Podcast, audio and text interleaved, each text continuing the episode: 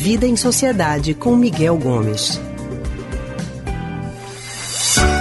O ano marcado pela pandemia do novo coronavírus consagrou a expressão novo normal. Quem nunca ouviu ou nunca falou, né? O termo é usado como um placebo para todas as mudanças pelas quais estamos passando. Tem gente que adora dizer que isso é o novo normal, mas também tem aqueles que detestam a expressão. E hoje a gente vai falar sobre esse assunto com o historiador, psicólogo do Centro de Pesquisa em Psicanálise e Linguagem, CPPL, Miguel Gomes.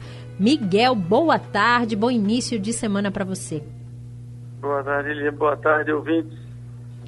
Miguel, o que, que, exatamente é o novo normal? Por que, que a gente precisou criar, ou a gente é, precisa criar esse termo, né, para descrever uhum. o momento em que a gente está passando, está atravessando com tanta dificuldade? Isso, né? Isso foi um termo que foi cunhado aí após o início da pandemia, em que a gente inventou isso, né, o novo normal, como uma forma de explicar as transformações que a gente que vão acontecer na sociedade a partir dessa pandemia, né? Agora, durante a pandemia, a gente já vive algumas adaptações, vamos dizer assim, e isso a gente vem chamando de novo normal. Algumas pessoas vêm chamando de novo normal, né? Porque não é um conceito assim que seja é, é, unânime, né? Algumas pessoas não gostam, como você mesmo disse. Eu mesmo tenho minhas ressalvas, uhum. porque fica nessa coisa de que parece que é, a gente vai ter um novo, um, um, normal novo. Acho que é um conceito que é até difícil de falar. Aí o que eu penso dessa história é o seguinte a sociedade está sempre se transformando. Ela é instituinte, né? ela nunca está instituída, ela está sempre em transformação. Quando a gente tem um evento é, é, grande, né? um grande evento histórico, como a gente pode pensar uma grande guerra mundial, a gente pode pensar um grande cataclisma na natureza, como é o caso da pandemia, o que é que a gente vai ter? A gente vai ter uma aceleração de algumas transformações. Né? Então, o que a gente vai ter agora não é uma sociedade nova, a gente não vai viver Mad Max, né? o mundo vai se acabar Sim. e a gente vai ter que se adaptar com a idade das trevas novamente, com a idade da pedra. Não, não se trata de nada disso. Agora, um evento grande como esse vai levar algumas transformações, que são, na maioria das vezes, acelerações de coisas que já estavam acontecendo. Por exemplo, né, se a gente quiser chamar desse novo normal, é uhum. é essa instituição do trabalho em home office. É, isso já acontecia em alguma medida para todo mundo e algumas profissões mais, outras menos. Após a pandemia, a gente simplesmente descobriu que muitas das coisas que a gente faz presencialmente podem ser feitas em home office e muitas vezes em melhor situação.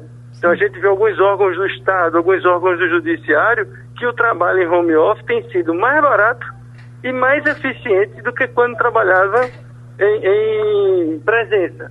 Então, isso é uma transformação que a pandemia acelerou. E a gente vai incorporá-la ao novo, é, é, essa forma de viver. Quando eu digo que eu não gosto da expressão novo normal. Eu ia perguntar é por... justamente isso, isso, né? Porque tem pessoas que detestam o novo normal. É, porque o que a gente está agora, durante a pandemia, não é nada de normal. O que a gente está vivendo é algo absolutamente anormal. Uhum. Né? A gente está vivendo uma situação trágica. A gente tem 180 mil mortos no Brasil, 300 mil mortos nos Estados Unidos, mais de um milhão no mundo. Então isso não tem nada de normal. Isso é trágico. Né? No caso específico do Brasil, some-se a isso um governo que tem sido é, titubeante na forma de tratar da situação. Então isso não tem nada de normal, isso é trágico. O que a gente vai ter após a pandemia, e quando eu digo após a pandemia, eu fico imaginando que isso é para o segundo semestre de 2021, com sorte, né? Se a gente conseguir vacinar todo mundo, se o governo deixar o, o, uhum. o SUS funcionar e vacinar todo mundo daqui para o meio do ano que vem, é uma sociedade em que a gente vai ter umas modificações, né? Na forma do trabalho e na forma dos relacionamentos sociais. Eu acho que a forma da gente se relacionar vai mudar também porque é, essa pandemia chega agora, mas ela nos alerta que outras podem aparecer. Então, certas medidas de higiene, certos cuidados que a gente incorporou com é, o advento dessa pandemia vão permanecer. Então, aí eu acho que não é que a gente vai ter um novo, a gente vai ter uma mudança no que a gente vivia. Uhum. E isso é natural, isso está sempre acontecendo, isso não é nenhuma novidade da nossa história. A diferença é que a pandemia muitas vezes acelera, né? Mas a gente não vai ter uma volta para o mundo das trevas, a gente vai ter que andar agora a pé e não sei o que. Não. A gente vai criar novos hábitos e a gente vai adaptar o mundo para uma situação de higiene e de atenção à resposta a futuras pandemias e epidemias mais rápida, porque em relação ao corona a gente titubeou do ponto de vista do mundo e no Brasil então se fala em como responder a essa situação.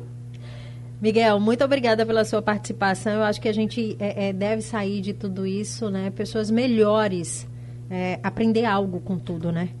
A gente espera que isso ocorra, né? É que a gente tem visto as pessoas morrendo e ainda tem muita gente negando como se não tivesse acontecendo nada demais. Um grande equívoco. A gente precisa ter muito cuidado nessas festas de fim de ano para a gente não ter um janeiro trágico no nosso, no nosso país. Bem lembrado, Miguel. Uma excelente tarde para você. Um abraço para todos e até segunda com máscara. Até segunda, sempre usando máscara porque a pandemia não acabou. A gente acabou de conversar com o historiador e psicólogo do Centro de Pesquisa em Psicanálise e Linguagem CPPL, Miguel Gomes.